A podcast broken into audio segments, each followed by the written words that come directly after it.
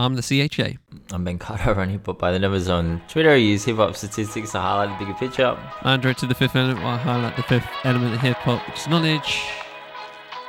And we're inspecting on digging digits.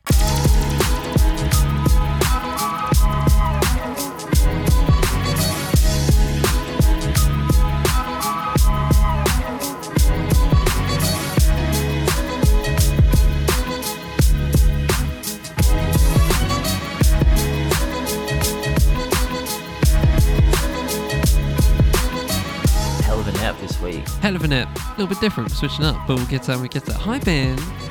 How's your week been? What been to do this week? I tell you what, I can't wait to rank Kendrick's albums on this app, man. Like, it's gonna be, it's what, it's what the people need, you know. Like, we might even do. I can't wait to pit the discographies of J. Cole and Kendrick. Oh, that's a big app. That might be a three-parter.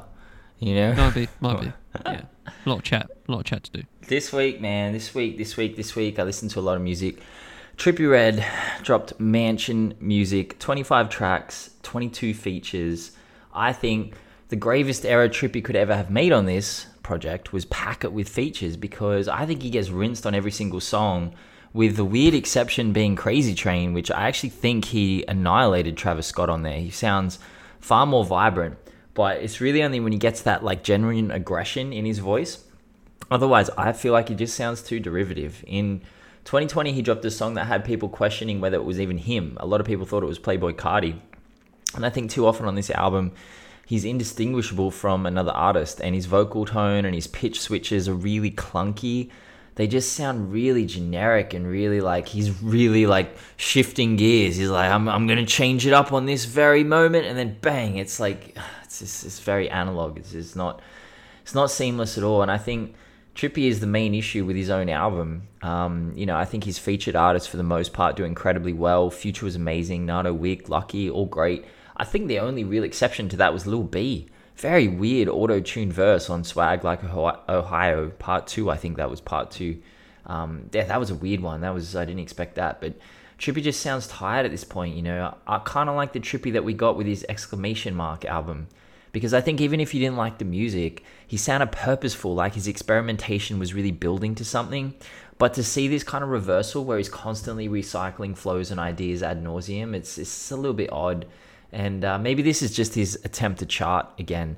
Every commercial project he's dropped since August 2018 has gone top four on the Billboard 200. His last three projects have gone number one, number two, number two. And I think the goal with this album is to throw it out with a million features on a slow release week and just get in that top two again. And, and I guess that makes sense. Um, I had a lot of enthusiasm initially towards the production, but it just faded into frustration at Trippie's performance. And I'm sure it'll get playlisted and it'll, it'll do what it needs to do. But yeah, it wasn't my favorite. Uh, Big Baby Gucci dropped Homesick. Very few artists in Big Baby Gucci's lane whose lyrical content actually holds any value whatsoever. He's certainly the exception to the rule with that 8 bit SoundCloud kind of days sound often accompanied by bars with no value whatsoever, no depth, no no real redeeming qualities. But Big Baby Gucci's personal anecdotes and glimpses into his psyche, they're not always sustained, but they're very potent when they pop up on this project. And the trail of breadcrumbs is really obvious too. Like he has songs like The Belly of the Beast, Bad Habits, Adore Me slash Too Much Codeine, um, Pour Up, which I hope is a reference to that really incredible Lil Wayne song that came out in like 2014. Um, it was just a Lucy. I think it might have even just been a leak, but brilliant song. And Big Baby Gucci's content has kind of oscillated in the past between sobering truths and, you know, hedonistic abandon uh, with a strong helping of relationship issues thrown in. Homesick is a far more cagey affair than anything he's dropped, I feel. Uh, his previous work is kind of like the rubber band snapback, though, because whenever he dips into some emotionally dense content like on Adore Me, he kind of bounces straight back into more familiar territory, which is money, women, cars. Um, and this actually makes it even more engaging. It's not something I wish upon him whatsoever, these, this, this turmoil that he seems to be feeling. But this new relationship with drugs and his own psychological states is, uh, is, is you know, it's, it's interesting. Like, it's interesting to hear him talking this personally and this, this intently about his own psyche um, you know, I feel like there's a largely unspoken desire to be less reliant on substances, but an inability to do that in his current circumstance. Plus, he just raps on all types of beats on this project. There's a straight up rap track There's a couple of features which he normally steers clear from. Um, but yeah, man, it's, it's, a good project. It's a really good project. Shout out Big Baby Gucci. Jane Handcock dropped, dropped World of Women. Um, you probably know Jane Handcock, even though you're not familiar with her name. Possibly, she's written for Kelly Kelly Rowland, Rick Ross, Teddy Riley, Tyrese, Raphael Saadiq, and she wholly admits to being one of the most known unknown ghostwriters in the game. She was originally working out of the Bay Area, but she relocated to LA, and now she's in the orbit of Snoop Dogg, who plays a bit of a DJ drama role in this project, which is a little bit weird because DJ drama's at the start as well, which I was like, what's going on here? But what follows is a real journey through a bunch of sounds. We get some 90s and contemporary R&B, hip hop, a little bit of reggae thrown in. And Jane Handcock now faces the dilemma all great ghostwriters struggle with, how to move out of the shadow of that tag and into the limelight as a solo artist. I saw nothing really on here to suggest she's trying to transition into pop, but honestly, the singing and songwriting ability is only hampered, I think, on this project by some bad beat selection. Um, the open track stupidly titled "Girls Love Snoop." I, I, I, you know, I don't care about girls. It's a Jane Handcock album, Snoop. Like, shut the fuck up. Like, let her do her thing, man. But you know, I thought that it's a brilliant beat. It's like a '90s G Funk updated beautifully. Madman's World is a straight dub, dub track. I think has great too. Then we get kind of middling tracks like That's on Me. I don't think there's anything wrong with Jane Handcock on here. Um, it just sounds like a Trackmaster beat for a T Pain album in 2013. It's just, it's so sleepy. Laying next to me, I felt was a bit the same. She's a real vibrant performer. Oh. She's super adept at matching. I'm just gonna rinse Trackmasters like every two weeks on here. Just, They're literally, I'm just like, ding, add one to the. Poor old Trackmasters. They're listening to this like, is he gonna do? I did it again. Why does he keep? so mean. But look, I think she's, you know, I think she's, uh, she's vibrant performer and and she matches the energy of the beat. And if it's a bit sleepy, she drifts off a bit. But it's a solid project, man. It's, I'm glad it came across my radar. Uh, Boldy James, Rich Gaines, Indiana Jones. This is a rock album. No, no, no, no, no, no. this is a rock album, bro. It's Boldy's rock album, man. This is there's ten beats with guitars in them on this. It's great. No surprises there. I mean, he's he's incredibly capable at any kind of production but especially something slightly more eclectic.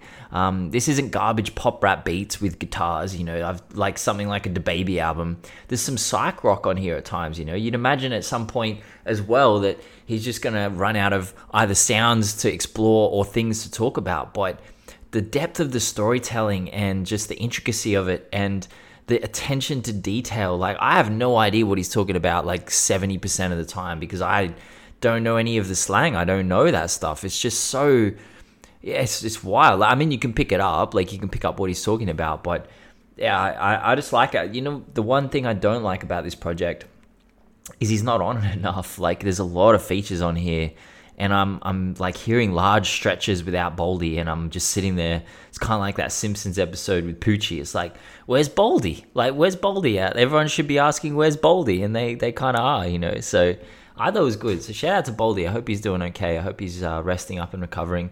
We got Gloss Up before the Gloss Up, straight up Memphis, Memphis, Memphis. Uh, QC signing Gloss Up. The centerpiece of this album is her track with her best friend Glorilla, uh, entitled "Fittingly Best Friend." That beat, which is produced by G Styles on the track, it has that perfect Memphis energy, man. It's high enough BPM to bring that bounce, but still has this laid back, calm quality. It's really solid. It's a great first offering. Um, from there, I think the production blends Detroit with Atlanta on the next track. Gloss Up spitting comfortably next to her collaborators. Uh, Good Days, Bad Days into Point to Prove, I think really hammers home her desire to succeed musically. You know, a few people spoke recently about Saweetie's sales and claimed that her music career was merely there to supplement her career as an influencer.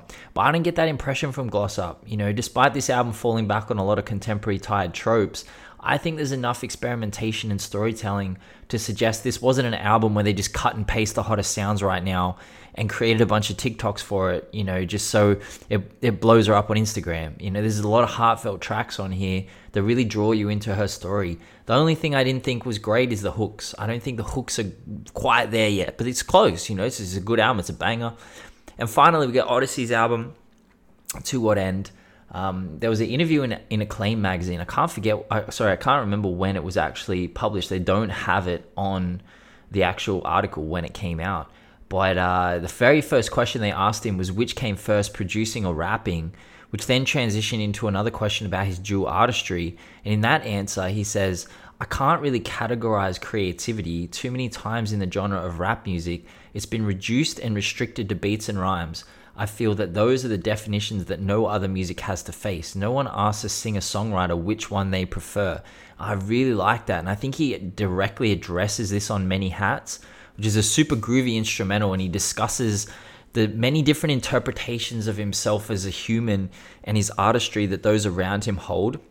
I think it's a perfect introduction to an album of deep introspection where Oddisee is not only figuring out his own mind states, like on choices, already new, and portions of people watching, uh, more to go, try again, but deeper existential mu- musings on people watching, the way. Um, there's a bunch of tracks on here where he goes quite deep on, on just the world in general.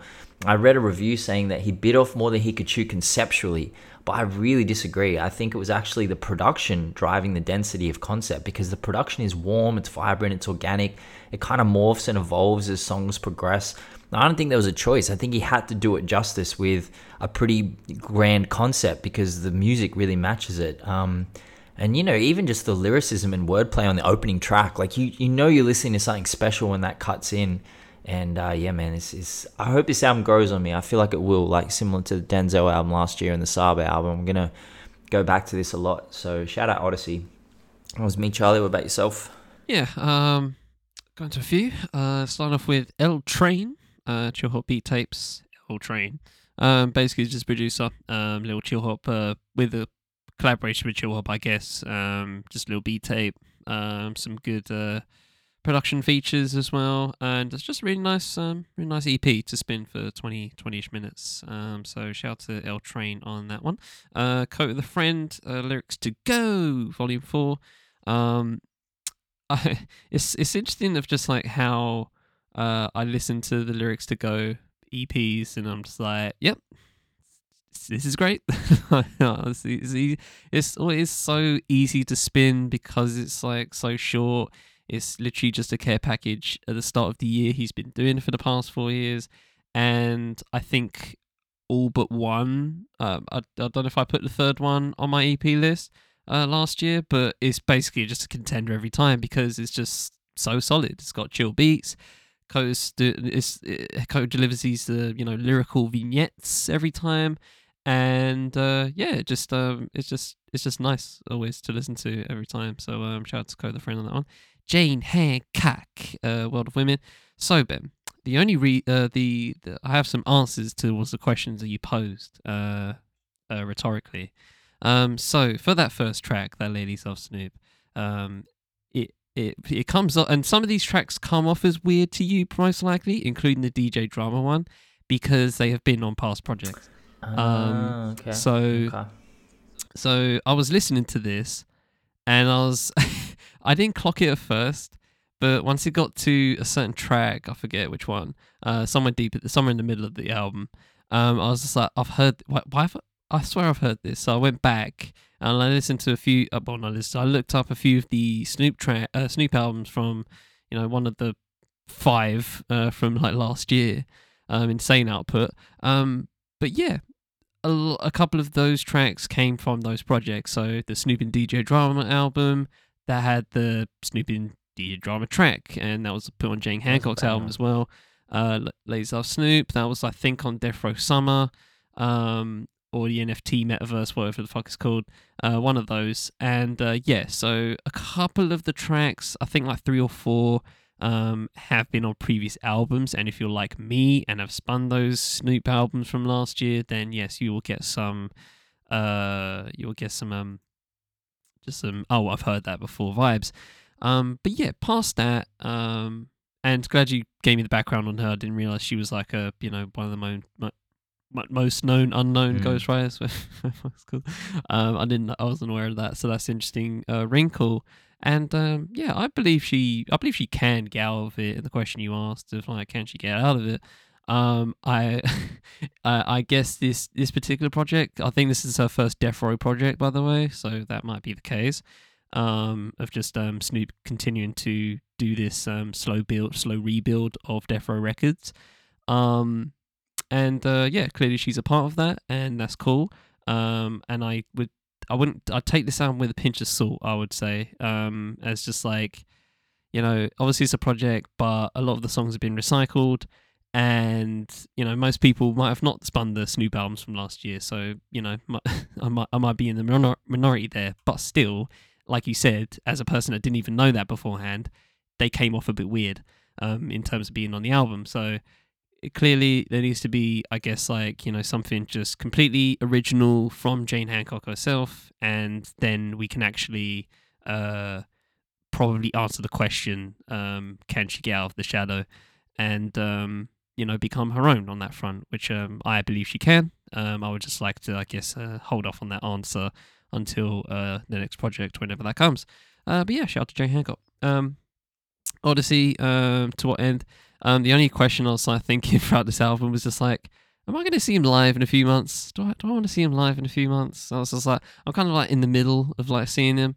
Um, because if I want to, if I'm going to see him, I kind of want to be, uh, fully aware in terms of like you know what he's going to play and stuff like that. And I don't think I will be aware.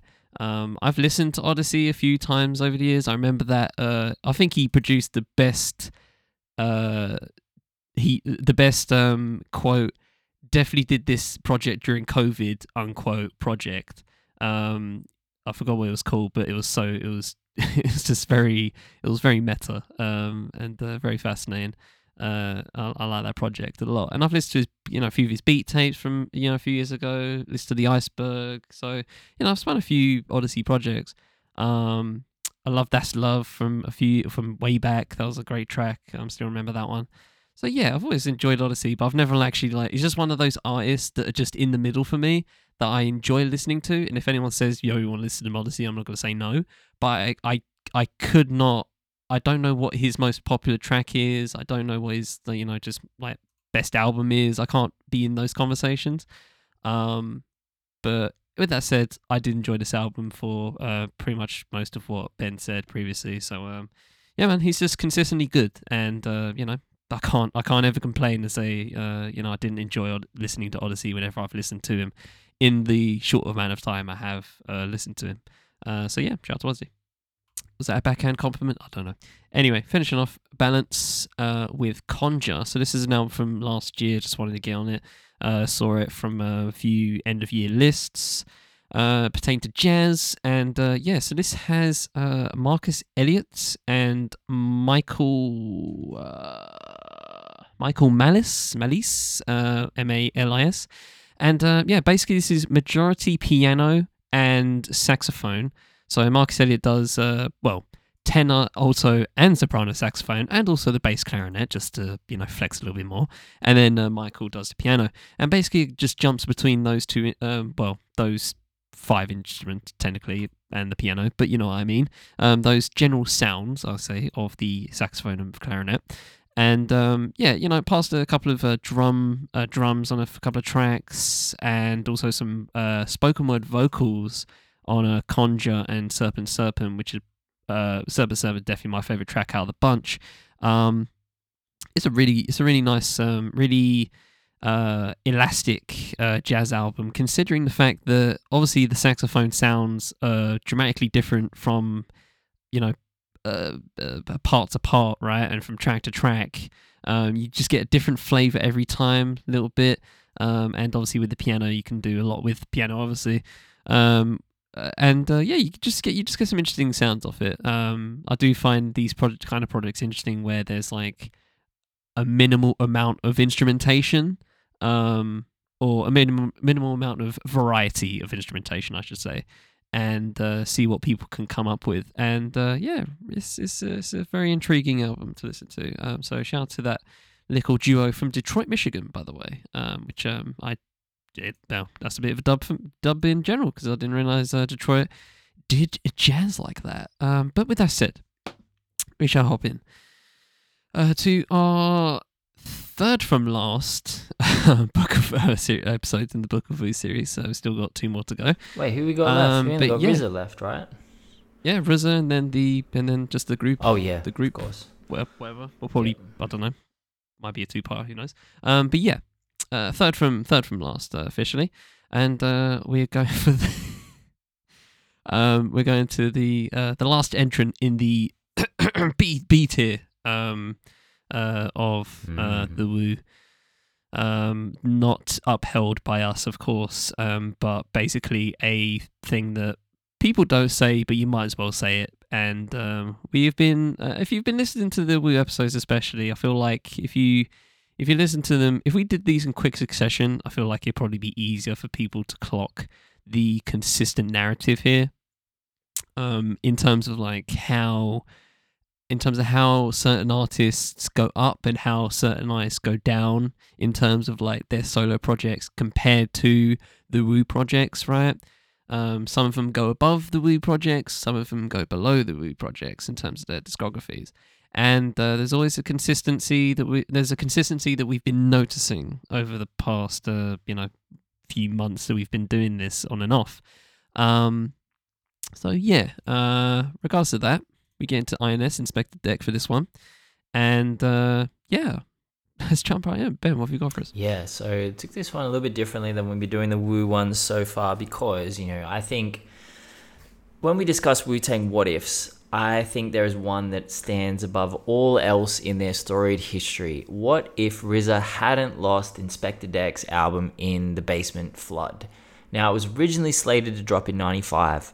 The entirely produced RZA project would have been a classic in the ranks of Cuban Linx and Liquid Swords, according to RZA himself, which feels a little bit hollow because I was going to say, and we'll get into why as the episode progresses, but I will say straight out, it feels hollow because RZA locked in with Deck and created what he claims is a classic debut, got lost in a flood, and that's sad, that's no one's fault, but instead of locking back in with Deck and recreating this alleged classic debut album, instead, RZA distanced himself from the process, and we got Deck's debut album in 99 with two RZA beats out of 17 and a brutally low 5.9% of the lyrics contributed by other Wu members, 92% of those coming from U-God and Masta Killa.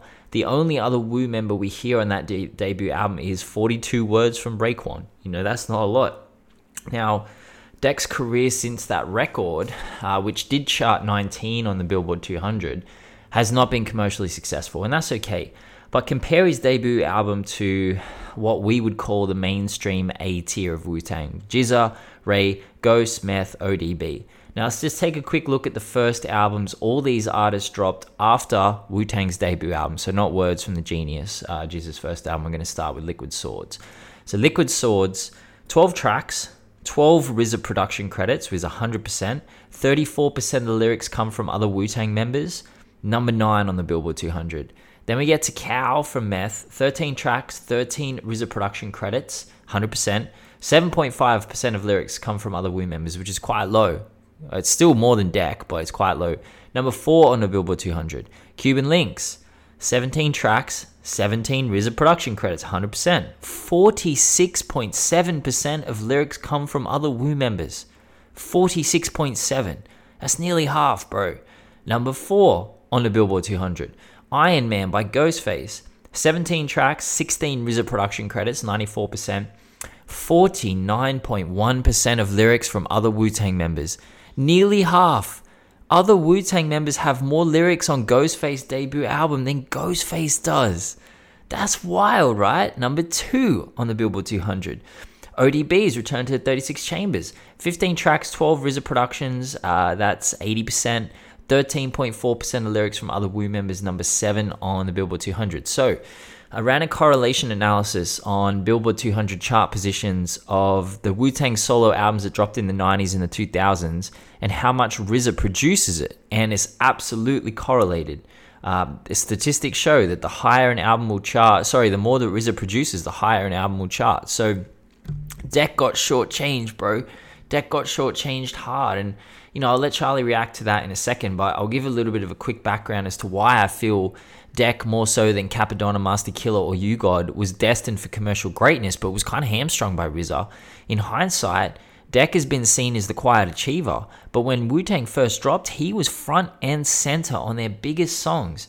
He picked up seven verses on their debut album. Only Raekwon has more with eight. He and Ray are the only two to get verses on the biggest song of Wu Tang's career and the song that threw them into mainstream ubiquity, which is Cream. Deck pops up on every major track from their debut album. Mystery of Chessboxing, Cream, gets the lead off verse on Protect Your Neck. Wu's mainstream power has been whittled down through the years. You know, I would argue it's really only Ghost and Meth at the top of that pile now. But in the mid 90s, yeah, GZA, Ghost, Ray, ODB, and Method Man. They stood tall and they pulled that commercial momentum into their solo albums and some of their music that dropped in the 2000s. But Deck, U-God, Masta Killa, and Cappadonna totally fell by the wayside. But whilst U-God, Cappadonna, and Masta Killa barely featured on Wu Tang's classic debut album, the group album, Deck is the odd man out in that group. He was next up. His debut was meant to drop in 95, was meant to come out before Iron Man. So instead, Inspectah Deck has languished commercially. His debut album charted 19, his next 139, and then off the charts entirely until his recent releases from the supergroup Czarface. Um, you know, and whilst he contributed heavily to debut albums from Ray, Ghost, GZA, and Meth, none of them returned the favor when it came to drop his own debut album. None of them. I mean, Ray was on there for 42 words. That doesn't count, bro. It's not a verse. Like, you know what I mean? Like, it's just nothing. Like, it's so. You know, Deck's position with within Wu Tang has always been one of quiet preparation and devastating execution. You know, the often quoted Method Man outro on "Can It All Be So Simple" still rings true. Meth says, Inspectah Deck, he's like the dude that'll sit back and watch you play yourself." And you sit there and you know you're lying and he'll take you to court afterwards because he's the inspector. And, you know, people put that to him as well. And he disagrees. He says, you know, I'm not like as calculating as that, but that's always the image that he's had. And the origins of his moniker are really simple. He was always known as Deck when he was younger, but he had an inspector during one of his prison stints and he actually told MV Remix that prison is a place to settle down and stay vigilant at all times and keep one eye open, survey your surroundings, and make sure you're above all else aware of what's going on. And he was very adept at this and he became known as the inspector. And that inspired his rhyme style. You know, someone who could identify the mood or energy of a song and perfectly mold his vocals and bars to the beat and the vibe, which is an essential skill for a Wu Tang MC. You know, Ghost and Ray were the double act. ODB was the outlandish energy. Jizzle was the razor sharp sword. You know, Meth was the superstar. RZA was the artistic genius. And Deck became the glue. You know, he provided the metronomic quality that sometimes became lost amongst the noise and the personas. You could always rely on a Deck verse. You know, you knew exactly what you were getting and it was going to be amazing every single time. Um, you know, at the time, he was a superstar in his own right and it's indicative of just how far that star has fallen in the eyes of the greater listening public when Method Man's assertion that Deck is the most underrated MC of all time and easily inside his top five actually caused a stir three years ago. People were like, that's right, Deck's amazing, probably still is amazing. But if he'd said that, if Method said that in 94, people would have just been like, that's not news. Like, we know that. He's amazing. Like, So, you know, I, I just think again, even if if um, you think about that that exact quote, if Method said that in 2020 about GZA or Ray or Ghostface, there probably wouldn't have been a headline. It would have just been like, of course they're in the top five. You know, they're amazing. So. I think that all ties back into the data I just provided because RZA had the keys to the safe, man. His production was a money machine. We know he had favorites. You got a Masta Killa confirm this as such and his dedication to Ghostface career into the 2000s is proof that he chose someone to work with. I just think to the detriment of other members, and whether you think that's right or wrong personally, it's impossible to deny it negatively impacted Deck more than anyone else in Wu Tang, I think. But on the flip side, I would say that I think Deck is probably the most resourceful out of all of them in terms of just like, okay, I can't rely on RZA, right? So I'm gonna instead just you know, do me and just like get whoever I can and make it the best I possibly can make it. Um, so I, I don't know. I feel like one in in in the analysis you gave, I was kind of like building a kind of like uh what would be what is Deck's attitude towards all this in my head. And you mentioned obviously right that um he doesn't see himself as how uh Method Man explained it uh explained him. Um but I kind of feel like he probably does have that kind of nature towards it, and it's similar to something that um, I feel I think creative people have to do sometimes, right? where you can't exactly rely on one thing to to to get your bread and to keep your head above water. You need to be doing just you need to be constantly doing something. You know what I mean? To just like uh, at, at minimum, just uh, keep yourself sane, right? Um, at minimum, and I feel like that's the essence I get with Dick. Um, and I think you know we're not talking about we're not going to talk about the Czarface albums, but I feel like that's another angle of it where you know it's just like okay, I'm just gonna you know just start a new group, right, and then and then just keep that moving, right, and you know that's been uh relatively successful, and that's good for him, and I'm happy for him. Um, but yeah, I do think that there's just so much uh I, just just from even from listening to the solo albums, I was just I was just thinking these could have been these could have been a lot. They they, they always leave a lot to be desired overall, right? And I just feel yeah, if he got that, and I'm not saying, I, and I don't want. I, I feel like not on and on the flip side of that, I don't feel like giving RZA that much credit sometimes, but I have to, right? You, kind of have, have, to. Statistically, like it's just it's You to- yeah, statistically, so you have stark. to. The numbers never lie, ladies and gentlemen, right? And I can't not give RZA credit as much as I feel like there's some favoritism going about, and I just don't feel like that's you know uh, morally right. I feel Inspectah Deck probably took it the best and just went, okay, But is that being me then. because Deck's the most talented of Yeah. those other artists? You know what I mean?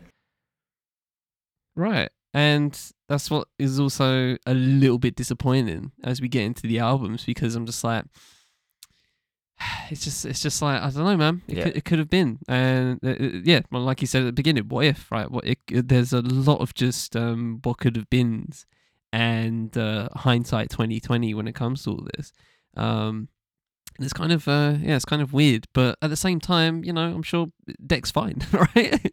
I'm, I'm i'm probably being sad over nothing. He's probably fine right? He like i said he started Czarface and he's good on that now. Um he's been he's been continuing off that for the past decade ish um and on top of that you know doing projects with ghostface and mf doom twice. So you know it's not like he's not connecting with him anymore but um yes he, he's good but i just feel yeah it's just one of those uh discographies that um, as my overall critique of it is just like this could have been more.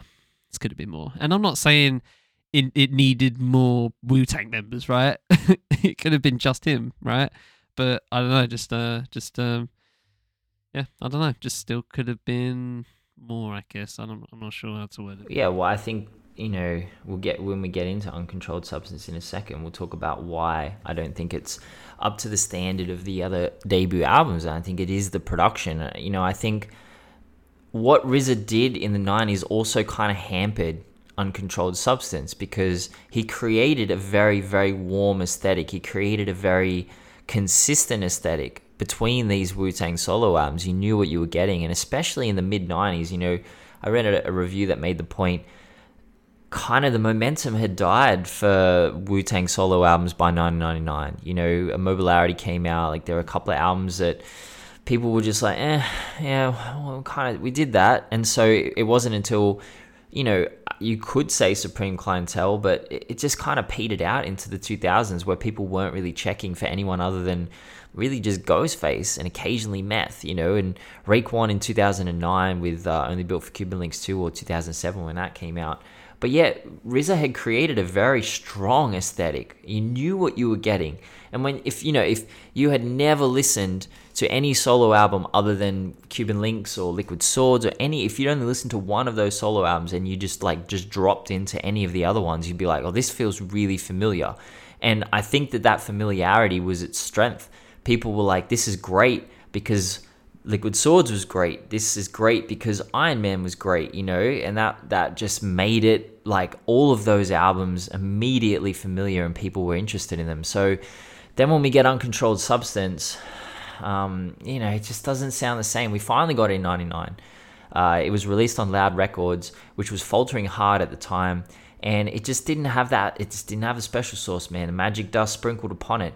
Production comes from Deck himself primarily. He actually produces six of the tracks himself, which is the most self produced of any Wu debut. Uh, Meth had one co production credit on Sub Crazy and one on PLO Style.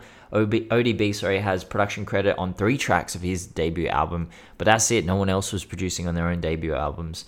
Um, you know, a track like Moves and Shakers, for example, would have even felt outdated on Liquid Swords. So in 1999, which was the era of Neptunes and Swizz Beatz and Timbaland and Missy, um, it just didn't work. And I think better is a track like Ninth Chamber, truly stomping beat.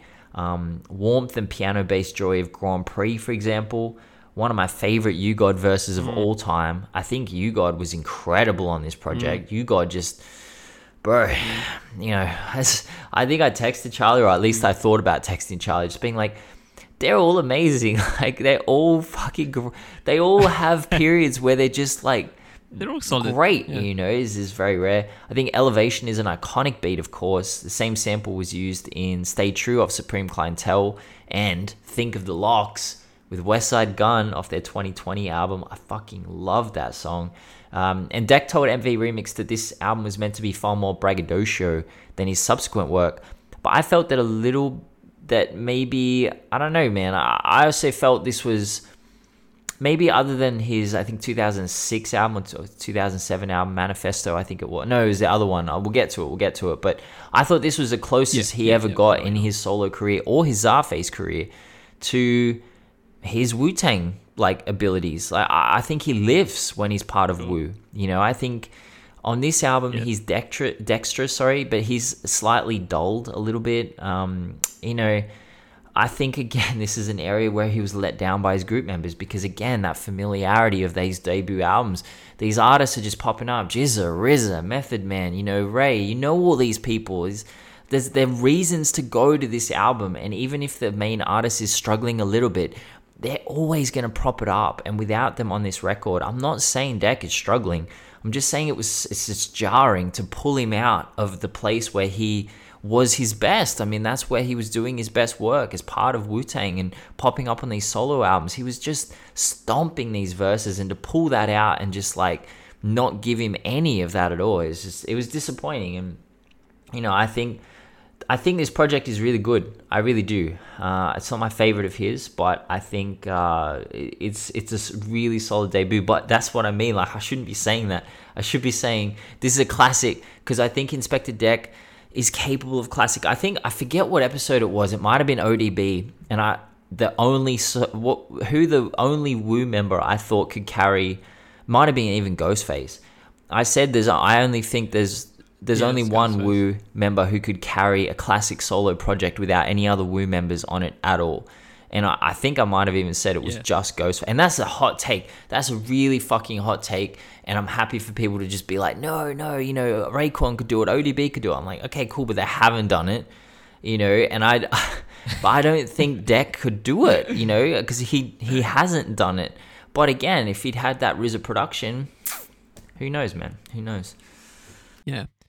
And contrary to all of this, I also kind of just have to go with what we've listened to, right? And you know, we've we have this. This is the first time we're going to get to our five, and apart from the one I know we're probably going to both guess about, um, I, I, hey man, the proof is in the pudding. Like the pudding's been made, and it don't taste all that.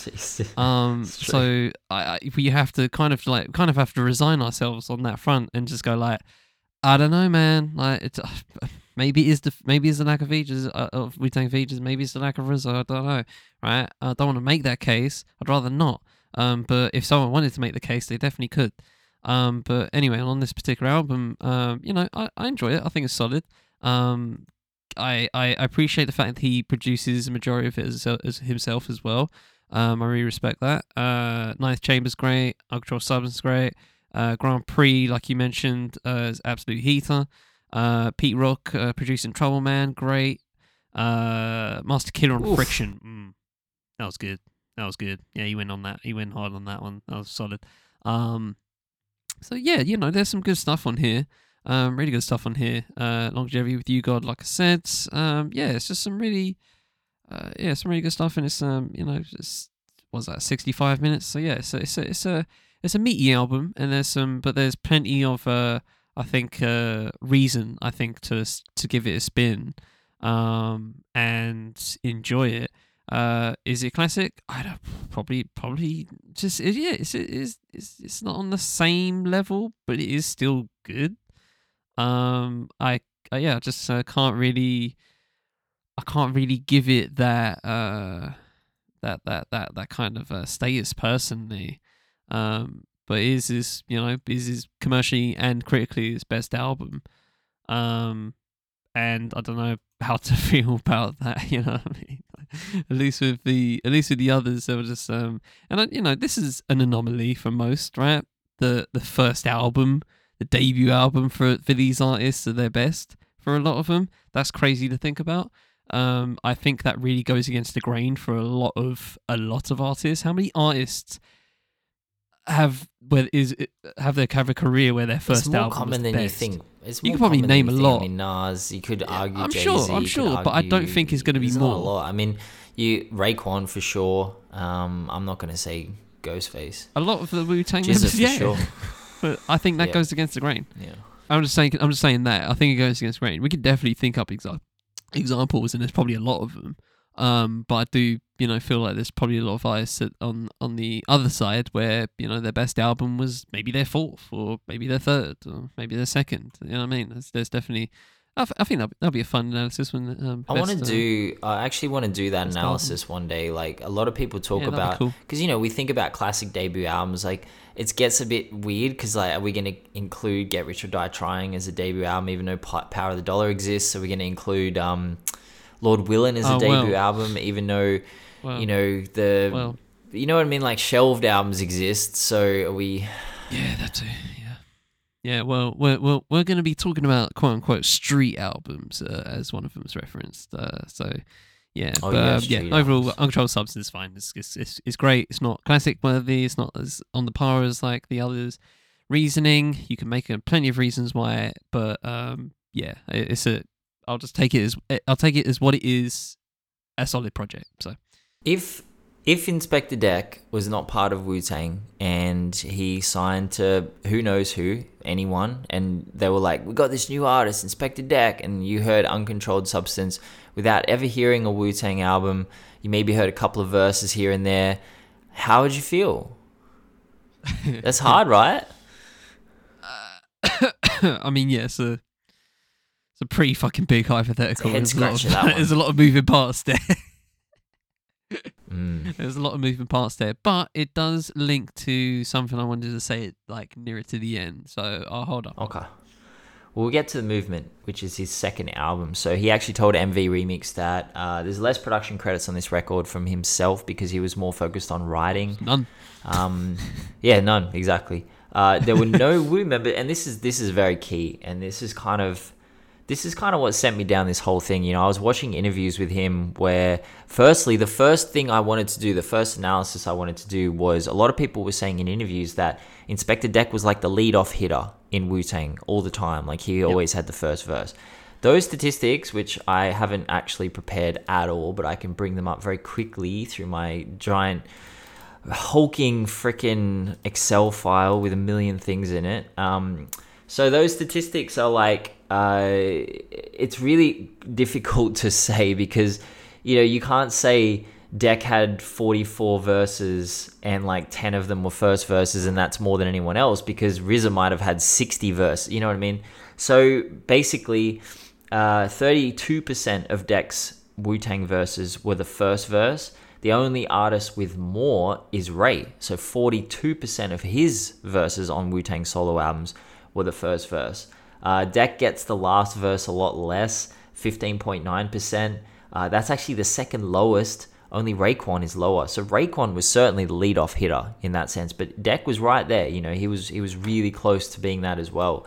So they asked him that a lot in interviews, and he would kind of be like, you know, I don't necessarily agree with that. You know, it's it's not something I'm super keen on, like like inhabiting that role as the lead-off hitter, bringing the energy, blah blah blah. Because you know, there's a certain, I wouldn't say stigma, but like a lot of people say that about Sheek Louch from LOX. You know, they were like, you were the guy who started. You were guy, the guy who did the first verse. And back in the 90s, I don't know if everyone remembers, but having the last verse was the verse. Like, you wanted the last verse. Whoever had the last verse was the cleanup hitter. You know, that was the that was a money spot. You know. I feel like this is a bites topic Oh, for sure. because I have I have like I have so many thoughts towards just like how people construct their songs when it features on it, and Mm. and also group projects as well. Like I'm trying to think of like Tribe Called Quest and how they did it. Like did Phife go first? It's probably Q-Tip more more often Oh, than not. way more Q-tip. Um, yeah. Yeah, Q-Tip yeah, has, like, more often than not. Sixty percent of the lyrics across Tribe's entire discography. Like it's. I mean, yeah, it's I mean, yeah. crazy. So you know, it's, it's a little bit more, you know, uh, crammed in terms of percentage. But yeah, um, but then I'm like thinking, why do people put Westside Gunn last? because he's know, the best rapper in Griselda. I mean, that's know what I'm simple. saying? Just like just shit like that. It just like I'm, I'm, it boggles my mind. So I'm just I'm always I'm always so I'm I'm very interested in how in, in do artists even think about it like that? Because like when we're talking about um uh like Gangsta Boo's album our, her first album right? Like the first half of the uh, her first album was literally just like everybody else except her and she was like barely on it and it was just like was that was that uh, out was that thought? Was that thought about in terms of sequencing and how to build a track? I just wonder if artists actually think about it that deep in terms of like okay this person first this person second you go third. Like you know what i mean? Like control obviously clearly just went to kendrick uh, but but that's the thing. Kendrick was second in that Yeah, he's track, not last. And then it was jay last Jay Lex so versus. it feels like it should have been yeah. Yeah. Oh yeah. Jay's Jay's verse was also good. And that's also that's also the hilarious thing about Control. So like Jay's verse was actually kind of solid as well, but nobody talks about it, right? Sean. But imagine having like verse of the fucking decade like level shit. Sec, but you're second out of three on the out on the track. Common. It just comes off as weird. Anyway, No, we should definitely get into Yeah. that at some point. mini mini mini bites, mini bites over. definitely get into that. But I mean, the whole idea for this analysis at first, I was like, oh, I want to like check, you know, how often he actually does it because he says on the movement, Yeah. and, and this linked up with what the movement, you know, the interview he was doing beforehand, where they asked him why there were no more Wu members on the on this album, and he just said. They were all busy, and he started like listing off all the things that they were doing. Like Meth and Ray were in Miami recording, and uh, no, sorry, Ghost and Ray and Method Man was at Def Jam doing a movie, and ODB was son of Rockefeller and doing his thing. So it kind of came off like I just got this immediate snapshot of like, oh shit, they they left Deck behind. You know what I mean? Like the way that he said it in that, it was like they're all off doing all these like really glamorous, crazy things, and Dex just left to record his album by himself. No RZA production, no other Wu members, and I'm like. He was meant to be next to them, you know. They were meant to be running together in a group. So, I just got that very starkly, and this is that that was the interview that sent me down that statistical rabbit hole. But you know, I think the movement is is good, man. I think it's okay. It's not as good as his debut. I think the production is a bit more lackluster on here. It, it kind of feels like a bit of a mix between underground and mainstream. Kool G Rap being on the project is is epic. Um, Kool G Rap was actually his idol growing up, so he said it was amazing to have him on the song. The storytelling ability, though, framed vendetta like that's a really underrated aspect i think of inspectah deck again because he kind of plays it plays it quiet plays it close to the chest he's not flamboyant like slick rick or Biz Markie or you know mf doom you wouldn't say is, has a flamboyant delivery but certainly artistically very flamboyant and obviously uh, Wu Tang, you know, kind of started the whole alter ego moniker thing, you know, Bobby Digital, etc., etc. So, to hear Deck get into that bag is so great, man. He's so adept. And you actually listen to stories on here and you're like, that kind of sounds like something LOX did in 2020 or, you know, so I think it's just kind of just keeping that storytelling from the 80s alive as it, into the 2000s. I thought that was great.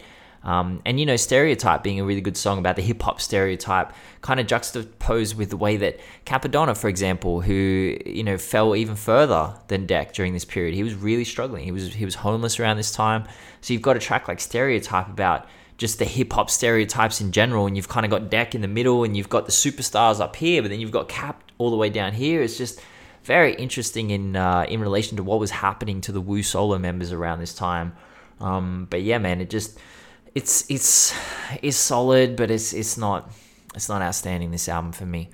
Yeah, I think the um I think the production's a bit of a letdown. Um and I feel like uh lyrically it's it's a it's a re- it's a read lyric album where I'm just like reading it, I'm just like, damn, this is fire and then I'm listening to the album I'm just like, eh. It's kind of like it kind of went out of my it went out of one went into one ear, went out of the other. Um but yeah, framed was a highlight for me personally. I'm gonna read a bit of it. Um it's Deck Deck's verse here. I represent myself in my own defense, innocent by reason of no evidence. Uh, plus, they're trying to pick the punishment the judge insists. My fingerprints were traced back to six gun clips. Cop witness, cop witness who try and testify on my click. He on the payroll. That's why I got my prior dismissed. The fra- this is framework. Somehow they got hold of my flick. Night question. I was resting home my chick. The spot was uh, then the spot was blown. Cops rushed in. Shots were blown. I jetted out the lab with socks and boxes on. Undercover chased me down for three weeks. He ceased to interrogate like I might speak, but no, I won't tell you who I work for. No, I won't tell you who the work's for. You can hit me with the book, brick hammer and all. I dig a tunnel or scale the jailhouse wall. Um, Amazing. Yeah, so it's just Like great, bro, vis- great, great visuals, great, great, yeah. great, just um imagery as you're reading it. Um, but and yeah, it's kind of like the what the deck can be at at his high of his powers, and having you know Kool G Rap on this as well, who also produces a solid um, you know, just a classic Kool G Rap kind of um. Uh, kind of uh, verse here. They got me framed, locked in chains, cause some uh, some lame on the Brock was slain.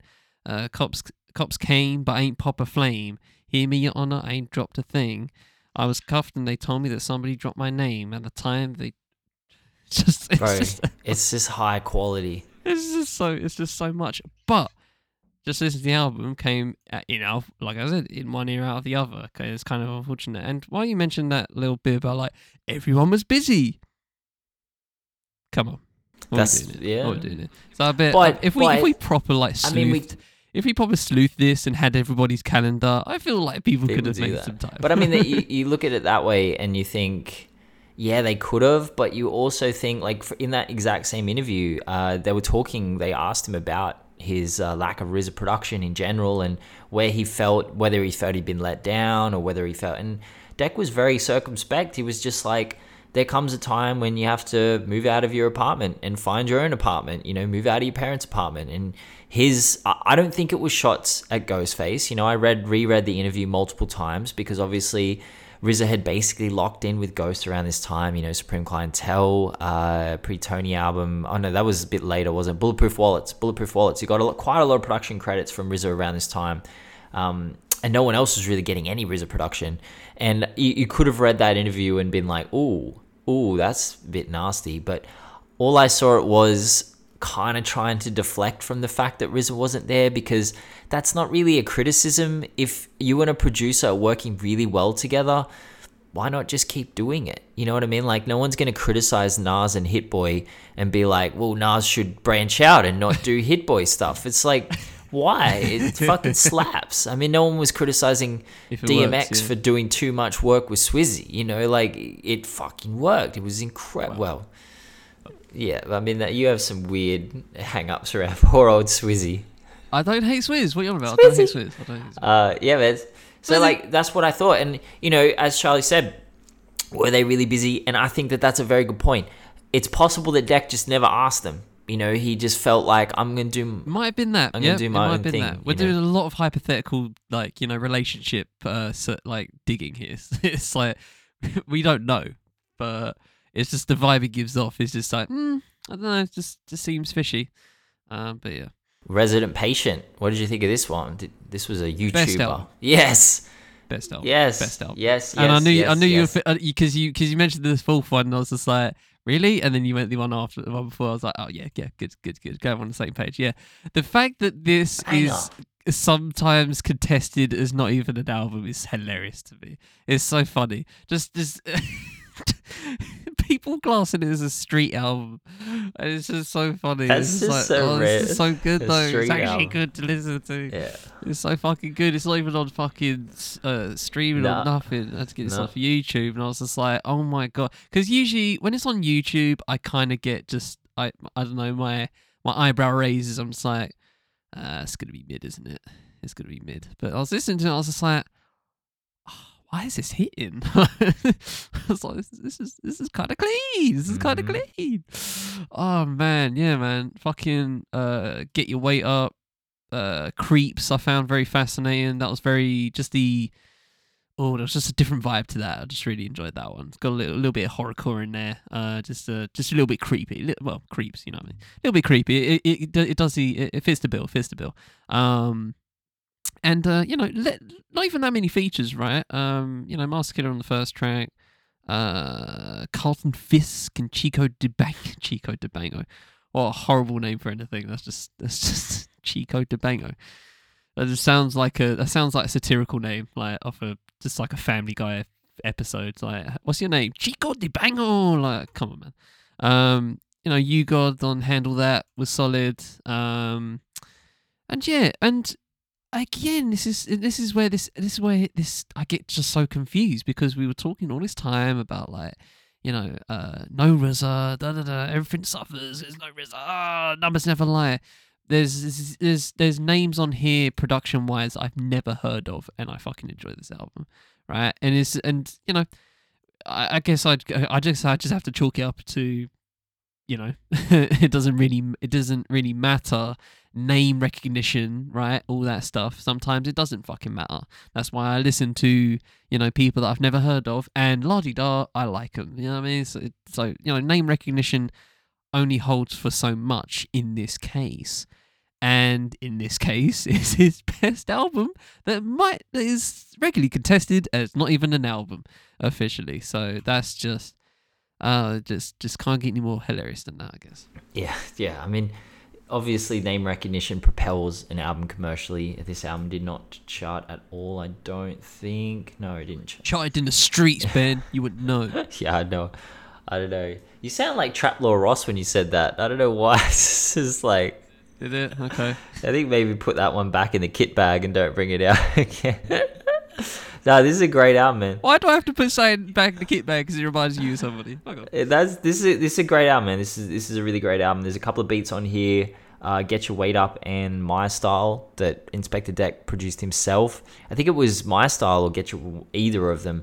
A lot of people were saying that it was a RZA produced beat because they were just like, that sounds like RZA, and he, he shouts RZA out at the start of the song, but it's not, you know. And I actually think this is a brilliant mix between like contemporary, more like harder hitting mid 2000s production and the throwback vibe you know? I think it has that energy perfectly. Um, you know they all all these beats apart from deck come from underground producers. I mean i don't know any of these people. And and that's not to say that if i don't know you you're underground. That's a very horrible thing to say. We know some people who's Ben stamp of we know so, yeah we know some people who say You heard it here stuff first. like that. I'm not saying that at all, but you know, these aren't like, especially for someone like Inspectah Deck, he's the biggest name on this project by a country mile. You know, everyone knows who Inspectah Deck is. You would expect him to get some, you know, at least an Alchemist beat or something in there in the middle. But nah, all these producers just step the fuck up to the plate and knock it out of the park. And he actually spoke in interviews about wanting to have a lot of indie artists on this project and focusing more on the underground, which is something that obviously Method Man would do in the later years, in the, the mid to late 2010s with the Meth Lab projects, you know, the Meth Lab projects. But certainly Inspectah Deck does it very, very well here with this record. He keeps it in the essence of himself, you know, it's like he propels this project. And whereas on his debut album, I felt like he couldn't carry that album by himself and he needed his Wu Tang members to kind of back him up. That's not evident at all on Re- Resident Patient. And maybe that's a possibility that he just needed that extra time as a solo artist. And what he said with his last album, where he said, you know, you've got to go out and buy your own apartment and, and kind of live as an individual. Maybe Uncontrolled Substance was a bit of a hangover from the fact that he did have a classic debut album and it was lost. And that was frustration. And he didn't really work out because, you know, always Inspectah Deck's best verses were always on Wu albums. You know, they were always on Wu, they weren't on his solo albums. I don't think lyrically he's at that level on Resident Patient, but I definitely think he's up, you know, he's really up for it on this record. Uh, you got a Masta Killa again, great on this album, and you know they could just form a little bit of a trio. I reckon, like they would have been a cool trio. Honestly, uh, something I never expected to come out of these Woo out Wu retrospectives, and there's been a lot of things, but I never knew the chemistry that Deck, U-God, and Masta Killa all had with each other until we did these. And I'm like, they kind of went away. And, you know, they were in the B tier, I guess you could say. We're not necessarily saying that quality wise, but in terms of commercial viability, for sure. So they just went away and worked that shit out for themselves and said, what are we going to do? How are we going to progress our careers? Like, are we going to keep trying to chart? Are we going to keep trying to put big names on our albums? They're like, no, fuck it. Let's just create great music together and just develop this chemistry that we have. And yeah, it's it's vibrant on this record. And yeah, his best album for me personally. I think it's a brilliant record. Yeah, and then back to reality. oh gosh, the manifesto. The Uh, first, the cover art is is Manifesto. horrific. Like it's it's just like straight up. I don't know, midnight, like late like, uh, nineties. Men in Black. kind of like yeah uh i don't know just a bit of a yeah a bit mid um this album this album gives me gives me essences of just like um uh just that that 2000s hip hop where it just sounded always sounded like gym music like and and Hip-hop. and anybody could be on it you know what I mean? Just like that motivational, like that motivational shit. You know what I mean? And I feel like I could have given the same beats to Exhibit, and it would have given off the same essence. It's so funny you Um, mentioned Exhibit. What was that album he dropped with a very similar cover? Gosh, I'm gonna go find it now because I was literally thinking when I was looking at that album cover, I'm like, this looks like an Exhibit album cover. I'm gonna go find it now. Keep talking. Oh, what was it? Man, was it Man versus it Machine? might have been, yeah. Yeah, I remember that one. Um, yeah, it gives off that kind of. uh, It's it's it's, it's kind of similar. Um, but yeah, it kind of yeah. I, just, I don't know. Just it feels like it feels like I could have named some artists that could have been exactly on this, and it would have uh been kind of similar. Cause it, didn't feel unique in any way, I guess. Um. I will say, you know, Cormega on Born Survivor and that track overall was very good. I like that one. I like the uh, messaging they'll drop in there. Um, you know, oh Raekwon, yay, Raekwon! Uh, on the big, game. This is oh the big the game, most, the most of a, an A tier Wu Tang member has ever dropped on a, a on a deck album. We got 2010, man. Fuck. it's great. Um, and yeah, I just and funny enough, I didn't like that track to be honest. Like just the just the, it just sounded like it should have been on a Madden soundtrack. Um, it just yeah, it just sound if if anybody's played like a sports game, uh, like just of that nature, it just came. It just you know when you listen to Oh, FIFA yeah. and you just like. You just know what FIFA music is. Obviously, they uh, to the to FIFA's credit as a as a game soundtrack, right? They actually, you know, try and go, you know, international with it, different flavors. I respect that. But when you if you play like any game of Madden, there are so many tracks like this. There are just so many tracks like this. Big game, the big game. It's just ah, yeah, just it just just comes off as like something that should just be on a game soundtrack. Um you know, Knife Chamber Part Two, fun little uh fun little um, you know, hit back, but um, I don't know, it just comes off in here.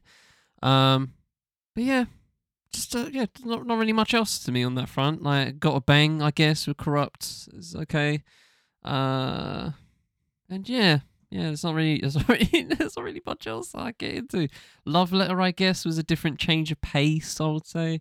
Um, you know, and uh, lyrically and just conceptually and what he was talking about, subject matter, um, a little bit different uh, from usual. But yeah, I don't know, just came off. Um, don't know, just uh, didn't didn't feel didn't feel like a oh if I played this if I played this for you would you know is it it'd be the expected deck like I don't think you Hmm. would so um yeah it just came came off a bit like a generic 2000s hip hop album that just had those yeah just came bit co- uh, came off as formulaic I guess Yeah, I mean, I felt like this is the album that he wanted to go commercial, that he wanted to actually chart. Maybe he was thinking, and again, these are all maybes. Maybe he was thinking, like, let me have one more crack at this. And ironically, it was Czarface albums that actually brought him back onto the Billboard 200, not this album that has, you know, Kamega, Cormega, sorry, Ray, Corrupt, Cappadonna, Termanology. Like, these are all uh, especially Ray, Corrupt, and Cormega. Like these are big names. Alchemist is on uh, the Champion, which is actually a pretty good beat. I actually really like that beat. But outside of that, I think it's it's pretty woeful. I think Gotta Bang with Corrupt and Billy Danze is brilliant, but I actually thought Love Letter Love Letter was not a good song. I didn't enjoy that song at all. Um, yeah, man, it's just I didn't say it was good. I just said it's a change of pace.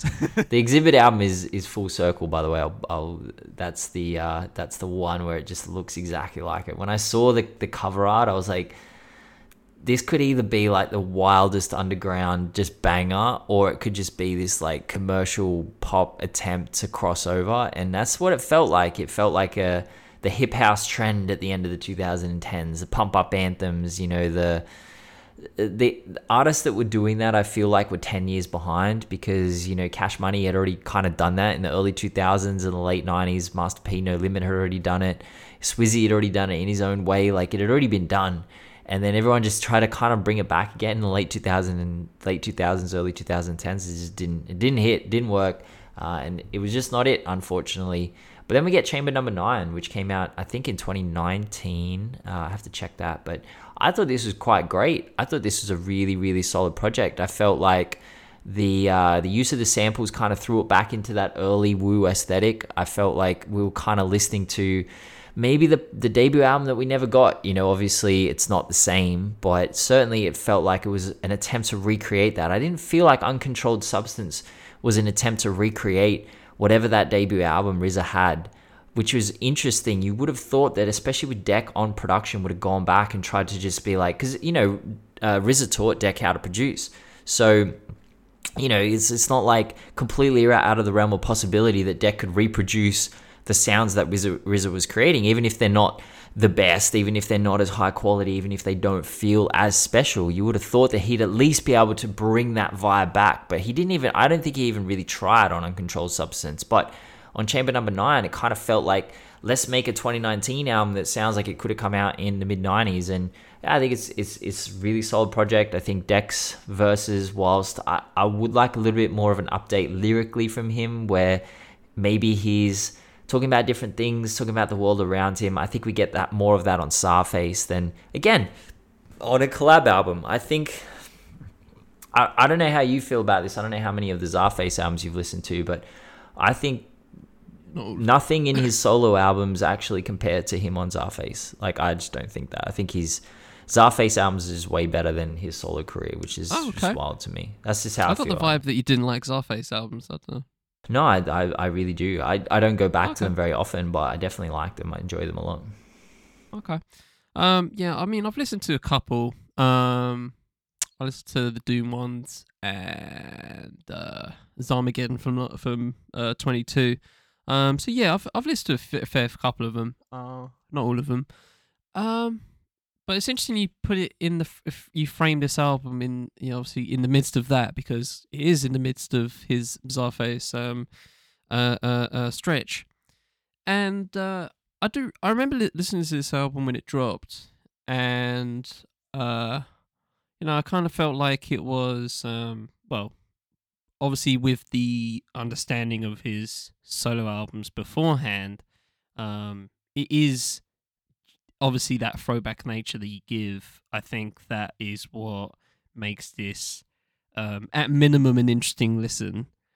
Um, I I didn't I've I haven't really had a reason to go back to this in any fashion apart from obviously this episode. Um, so take that what you will. Um, but yeah, it's a it's a it's a return to something uh, aesthetically. It's a return to something um, that we know he can be in. That sp- a space where he can know, where we know he can be in and uh, produce some good stuff. Um, but you know, past that, um, I can say all of that and also just say it's another solid record. Um, and leave it at that. Um, I can't really. It, it kind of gives me uh, it's kind of in the same essence as the movement for me, where you know I listen to it and you know if I if I read some of it, I think it'll be better for me. But I was kind of I was, I was kind of just like again in one ear out of the other. Um, but I will say and will agree with you that there was kind of like a return to something um, that uh, definitely topped manifesto let's just say that so if we just go from the next album to the next album is definitely a, it's definitely a step up. I'll say I'll say that for for for, for damn sure. Um, but yeah, it's just uh yeah, I guess it's just I can't believe, bro, that that just that that album that never was is such a is such a it feel it feels like such a ghoul. It feels like a ghost. You know what I mean? It just it, when you think about when you think about Inspectah Deck's solo discography as a final four, right? It just feels like such a fucking ghost behind him. And whenever I listen to a solo Inspectah Deck anything, I'm just like, damn, what was that first album sounding like, bro? Because I want to know. I want to know, bro. Like, you, these, these people are saying, these people that were there first hand saying it was a classic in the fucking making, and and we get into this. It's just, and it's not like this is all mid, right? It's not. It's none of it's trash. You know, there's a few tracks I'm, I'm I could do without. Um, but you know, overall, as a listening experience, it's fine. It's it's it's a it's 2000s hip hop. Um, it's just it's just a good, it's just a decent example of what 2000s hip hop was in a nutshell. Um, and you know, funny enough, the ones where Deck kind of went more into a Wu Tang aesthetic, whether it be lyrically or sonically, um, came off better for us. And then the other ones that just came off as, like I said with Manifesto, an album that you could have given this to somebody else who also popped during the 2000s and it would have probably come off as as the same. Um, but yeah, man, I just keep coming back to that album that never was, and it's just like, damn, like they, he really that, that that's a that's a butterfly effect right there, man. That's a that's a butterfly effect scenario for the fucking ages. to, be, to be completely fucking real, it's crazy. Yeah, I mean, can you think of any other album that kind of hangs over the head of an artist? I mean, a lot of people would say Detox, but that doesn't that no because we already got uh, classics yeah, well, even with that. even with that, like Dre kept people moving, wanted right? people wanted And Dre- detox yeah. because they wanted to hear how good it was, but it didn't fuck up his career in that sense. no, no, yeah, it didn't hold him up or anything. No, it was just it was just a fan thing that people wanted, and that was it. But yeah, and I, I'm I'm trying to think of something else, but um, uh, apart from obviously someone dying, there isn't really much, is there? Um, uh, uh, um, or at least as much as on this level where you know they had they literally just flooded a basement and it was all gone and there's no re- there's no trace of it. That's just a that's like a it's a fucking hip hop mystery, bro. it literally is. The, it's one big hip hop mystery that.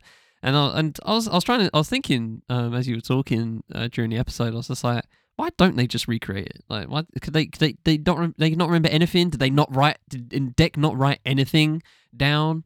None of that was all the all the rhyme books gone as well. Like there's just no trace of nothing or nothing that you can memorize. It's just like hmm, but I'm not even asking for that to be honest. I'm just I'm asking in general. I, I wouldn't want that because imagine if they just tried to like pick up the pieces just mentally and it just comes out as a mush.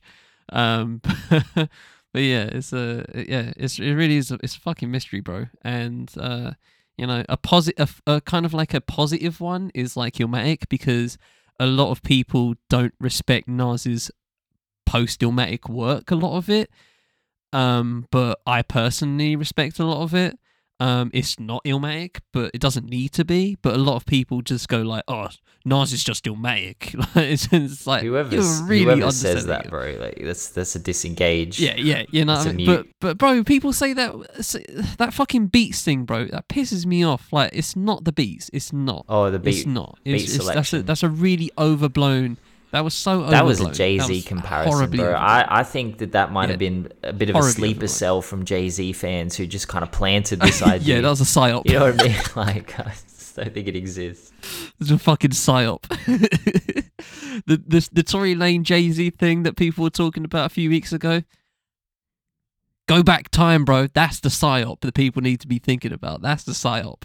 Oh my gosh, we got something. We got Well, I think the only album I would But yeah. compare that debut album to is JLX album, the one with Just Blaze. But we got that in the end, and we got a written testimony.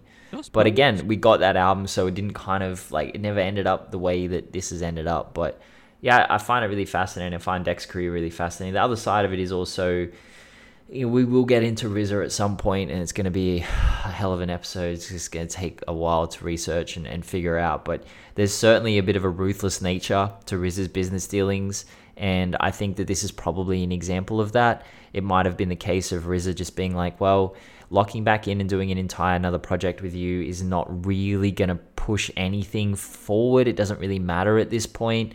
I have other things that I need to be devoting my time to that are going to progress things, like going back in time and trying to recreate a moment that has already passed and won't be as good as the moment that we created in the first place. You know, I can I can understand that from if if that is the way that Riz is thinking, I, I can understand that. But yeah, it is it is the one of the biggest what ifs in hip hop history, and I think it's done Deck a huge disservice because you don't need to be commercially successful to create brilliant art. You don't need to do that. But I do think that Inspectah Deck was sharpened and his sword was sharpened by those around him. And every time he pops up on a group album or with other Wu members or on a Wu solo album, he sounds unbelievable. And some artists need that, you know, some artists need that. Uh, that competitive nature, you know, they need someone else on their track that's trying to kill them lyrically so that they can kill them even harder. You know, I, I remember I was talking to someone the other day. We were talking about the third verse uh, analysis, and this person asked me, did you do any analysis on who had the best third verses? And I said, no, but actually, I read an interview with Eminem where he said he always tried to rap his third verse to destroy his previous two verses. So his whole goal in the third verse was to beat himself lyrically. Like, that's a wild thing to even think yeah. about. But that mentality that comes from that is I'm trying to beat someone in that that competitive, and, and you can't deny that from you know '99 to what 2004, Eminem's third verses were fucking incredible. Like always, just lifted it. You know, I think about Criminal all the time. That third verse is just you can't even believe it. You're listening to it, you're like, wait, how is he? How is he getting better? Like it doesn't make sense. And I, I think that that's true of Deck. You know, I think the collaborative nature of those early Wu Wu stuff. He was he excelled. He was just a bright light. He was brilliant lyrically, and it was just dulled a little bit until we got Czarface. And I, I don't think that's necessarily on the same level, but I definitely think that Inspectah Deck's career is one of the biggest what ifs. And as I said before, you don't need commercial success to create great music. You don't need that. But I do think, and I'm not even going to go down that path and say I wish Deck had had more commercial success. I do wish that he had more collaboration with those Wu members because I would be very fascinated to see what those albums sound like. You know, I, I just think it'd be incredible. Yeah, for sure. Apparently, the apparently the uh, secret ingredient is having uh, more Wu features than your actual self on your own album. Yeah, but we can agree that Iron Man's not quite at the level of only built for Cuban Linx. You know what I mean? but that's a lot, man. Forty nine percent of the lyrics. Let's see. I want to see how much I've got it here how much he actually oh, had uh, on his own album. Uh, yeah, and I said this. I said this to Ben on uh, uh, off wax. Um, but like when he when he gave me those initial stats as soon as he got them, I was like, uh, the only funny enough, you mentioned Jay Electronica in this episode, and it's just like. I was I remember listening to AWT written testimony, and I was just like, why does it feel like Jay Z is just all over this more than Jay Jay Electronica? And factually, he isn't. Um, but, like... it's just fascinating how how it actually was the case for Raekwon well, the, Ghostface. The wild thing, so Raekwon on his own debut album has forty six point seven percent of the lyrics. Ghostface on Raekwon's debut album has thirty three percent of the lyrics. But then we get to Iron Man. So forty nine percent of the lyrics come from like straight up Wu members. You've also got affiliates and guests on here. So Ghost, uh, so yeah, Ghostface is not on fifty percent of his own album. He only delivers forty one point four percent of the lyrics on his own debut album. Twenty two point eight percent come from Raekwon. You know that's crazy. Cappadonna gets uh, over a thousand words on that album too. So I, I found that so fascinating the fact that Ghostface is only on 41.4% of his own debut album. And I think that matches up, obviously, to what we were talking about with Ghost on the Ghostface episode. He did not like this album, Iron Man. He doesn't like it. He doesn't like the recording process. He was depressed. He was really struggling. And, you know, they rallied around him. Like every Wu member is on this album except ODB. ODB is not on that album. Neither is GZA, actually. That's a bit odd. I thought GZA would be an Iron Man. But they rallied around him and sorted him out, you know. But the same was not done for Deck, and that just disappoints me a little bit. Okay, we'll finish there. Um, yeah, shout out to Respect Deck as always. And uh, yeah, light note if you have anything? Um, I don't think I really have anything. Do you have anything? Uh, Title. is Tottenham in the bin? What's going on there? Oh, Tot- Tottenham, bro. Tottenham are the wildest thing. Like, like my dad is obsessed. My dad, my dad is someone who likes it when we're winning and hates it when we're losing. So we were playing Man City the other Life day, of a fan, eh? right? Yeah, I mean, but like, you know, for example, it was a couple of years ago when we were playing under Jose Mourinho and we were in the Europa Conference League and we played against Mura. I think it was Mura. You know, a tiny little team in somewhere in Europe and they got a tiny stadium. You know, they, they've never had any success, and they beat us. And it was a beautiful moment to watch because they just beaten this like massive, massive billion dollar team. And my dad just threw his toys out of the cot and he just left the room. He's like, fuck this. I said, and I made him watch it. And I said, but dad, this is a beautiful, this is beautiful. Like, watch them celebrate and look at the people, the 12 people in the crowd going Oh. crazy. And he just like, Oh, it's funny. so when we, we played Man City, uh, my partner was like, "Do you reckon your dad's watching?" I'm like, "There's no way he's watching us play Man City." And when we scored those first two goals, um, we were like, "Oh, he's he's Oh, really missing pain. out." And and I saw him yesterday actually, and said to him, um, "So I bet you didn't watch a Man City game." And he's like, "No." And I said, "Well, you will never know the joy of Emerson Royal heading in a goal from point blank range to make it 2 0 against Man City at Man City. And he says, Yes, but I also didn't know the pain of us getting fucking dunked on in the second half and them scoring four goals. So, bro, we're fucked. Our Oh, God. Manager or however you call him, chief of football operations or whatever, Fabio Fabio Paratici, he's banned possibly for two years or something like that. It's just it's it's really impressive how badly this team is run and just how diabolical these. I want to see how far we fall, man. I want to see what like if we run through Mourinho and Conte, and then we lose Harry Kane, which we're gonna lose. Yeah. What we're gonna end up mid-table with a giant stadium? Like it's it's wild. hey, man. Chelsea's already Yeah, we- mid-table, We're bro. doing better. I Bro, that I the Liverpool that Liverpool game because it was nil all, and I said to my dad like you. I enjoyed it. Ah, it was I it was enjoyed it sloppy, bro. It was sloppy. Oh no, it was sloppy, but short term, it short term it was garbage, right? But long term, I saw some stuff that just that just made me feel better. You know what I mean? It was just one of those games, and yes, it was sloppy as shit. Um, you know, Chelsea had chances, Liverpool had chances, and they both just squandered them. La di da story of the fucking season, right? Oh, can't do anything in the final third. Whoa, crazy to think about, right? Well, wild concept. Even though you've got right? The- the two Felix and who's this new bloke? Mud, uh, Mudryk, yeah. He's Fucking bro. He's bolt he incredible. Holy Oof, shit! Those oof. feet, quick feet. He was putting off. He was putting. He was putting off. He was pulling off like pro FIFA. moves. He was like bing, bing, bing, bing. Like he was. He was pinging was around the ball. Anyway, but yeah, like short term, it's shit because you know we're probably just like not probably not even gonna get top four at this point, Seems right? unlikely. It's probably out the out the window, um, unless like Man United crater. But um, yeah, and fucking Brighton, and then like you know other teams that just Yeah, have no right being there, but like are there for some reason Newcastle's up you know there. what I mean? yeah, whatever, Newcastle, whatever. Yeah, it's probably not even going to happen, right? Um, and I feel like most Chelsea fans are just resonant in that. But long term, ah, bro, Reece James, Chilwell, Faf- the Fofana, like, just bring a few of them back, a few of them back, and bro, Champions League is in like I think February or March.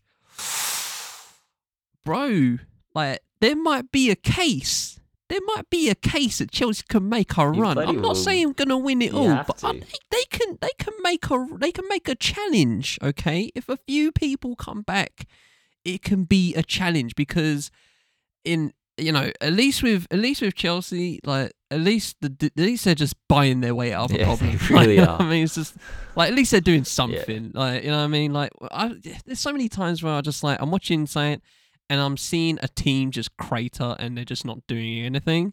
Uh, to like to like like Everton for example, they're just doing nothing. Yeah. they're just, they're just chilling. yeah, they're just. Just Frank Lampard just doing the chilling. same- Leicester did the same thing. They're doing a bit better now, but yeah, literally just just taking L's and just doing nothing about it, right? And that that that gives me like that just makes me sad, like to to see just to, to seeing a team do nothing, uh, makes me feel worse for anybody, right? But at least Chelsea doing the wrong thing by like just buying buying our way out of the issue. but fuck, at least it's something. At least they're doing something, and at least. Hey man, on FIFA, they must be fucking great on FIFA. I don't play FIFA, but they must look so good on FIFA. Yeah. I bet people are rinsing Fi- uh, Chelsea on FIFA right now because the team sheet, why? The the healthy team sheet. That's what I'm saying about Champions League, bro. Like it's coming in a, a month or so. Like Yeah. I think the first games, I think the, f- uh, I think our draws Dortmund. Might be a play there, bro. Might be a play. I'm not saying not saying nothing, but there might be a good. And we're out of the we're out of what every other cup. So, man, man, full focus, full focus. Imagine that Chelsea go like 12th, but win the Champions. But they already did that, didn't they? Do that in like 2016. That'll be so unfair. Like we came, there Yeah. was one year where we came Yeah. fourth or something, and we didn't get into the Champions League because Chelsea won. Yeah. It might have even just been the FA Cup or something. I don't know what. It, I don't understand how the tiers work and like what you ha- what you have to do to get into above someone else, and Well, is uh, I think we won Europa League. That was that it. was it. That was it. Yeah, we won the Europa League, and that gives us an instant ticket. So yeah, Yeah, I mean, Yeah, it's, it's funny, bro. Like Chelsea just have these moments in their history. Even like the shit year we had in like 15, 16 where we were 10th, right? And then Conte came in and then we just won the league. Like it's just we don't deserve it. We don't deserve good things. We just don't as a as an organization, as a capitalist entity, Chelsea do not deserve the blessings they get. But fucking hell, it's fun to watch. It's it's fun to watch sometimes, bro. But yeah, man, that, that, that, that Liverpool game was yeah, it was a bloodbath. And as a new, if if anyone's neutral, they'll just be watching that going, "This was shit." But hey, man, I saw some players. Some players didn't make my arse itch, and that's and that's all I'm here for. Cucurella actually did Cucurella- a decent-ish job against Salah, apart from a couple of like uh, Salah's uh, not apart from a playing well at like, the moment, but I mean, hey, it's still Salah, bro. It's still Salah against Cucurella. I'm, you know what I mean? I'm not like, you know what I mean? Like, I'm not, I'm not resting on Salah here. Like, you know what I mean? I'm keeping, I'm, he's still Salah. I'm keeping that foot on the neck, right? But hey, man, Cucurella didn't make my arse itch. I'm happy. Mm. I'm happy, bro. Like that's that's that's all I need, just for players not to make my fucking arse itch. They actually pinged some fucking balls forward for once. Like it's oh, so refreshing. Just them small things. You just take you, you take you have to take the positives, bro. That's what your pops has to do, bro. Have Bro, to take the small small you W's. tell me, take the you tell me what W's are coming out of Tottenham right now, and I'll happily grab hold of any of them like a fucking life raft. But there's nothing. It is.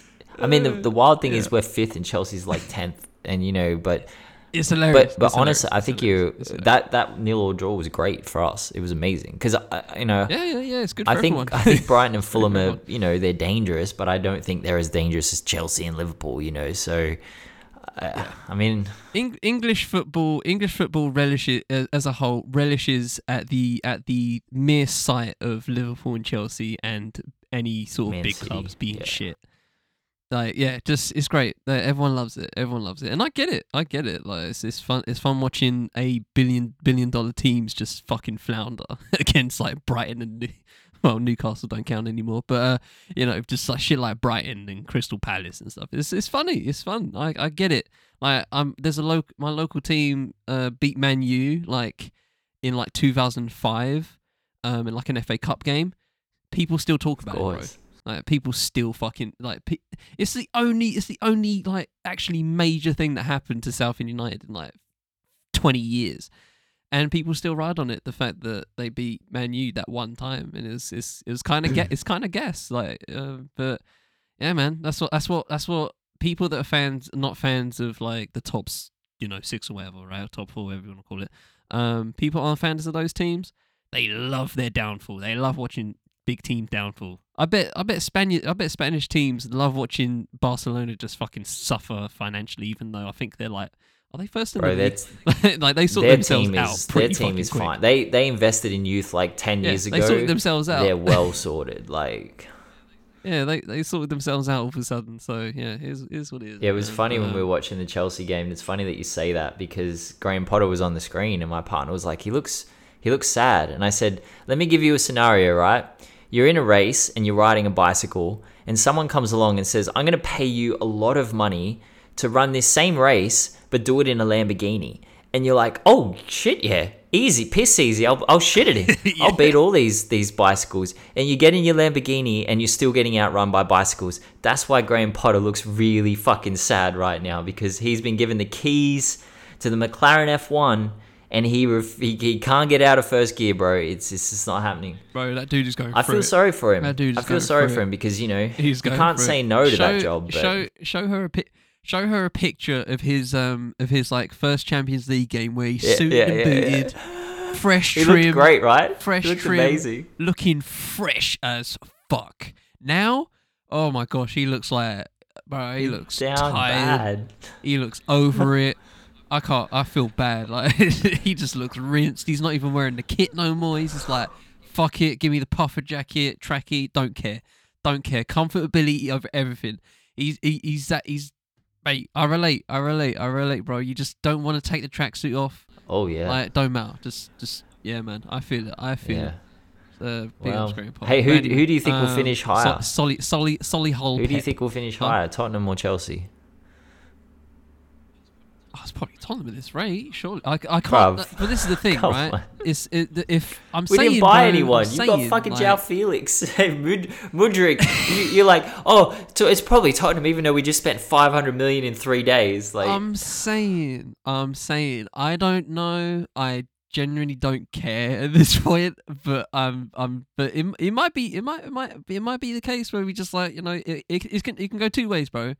It could be exactly the same as it's been going all, all throughout the season, or it can be an immediate turnaround where we just like win the next Yeah, fucking the I last agree. ten games I of the agree. season. Like it's it's none of the it's none of it's all of it or nothing at this point, and I'm just I'm I'm hoping for all. But anyway, ladies and gentlemen, from the Fifth End Podcast Network, this has been Digging Digits. Hope you've enjoyed this episode. I'm Charles Taylor, Fifth Element. I've been Ben Carter of Hip Hop Numbers. We hope you all have a good week. We shall always always try and do the same. But until the next time, take it easy, ladies and gentlemen. All right, peace.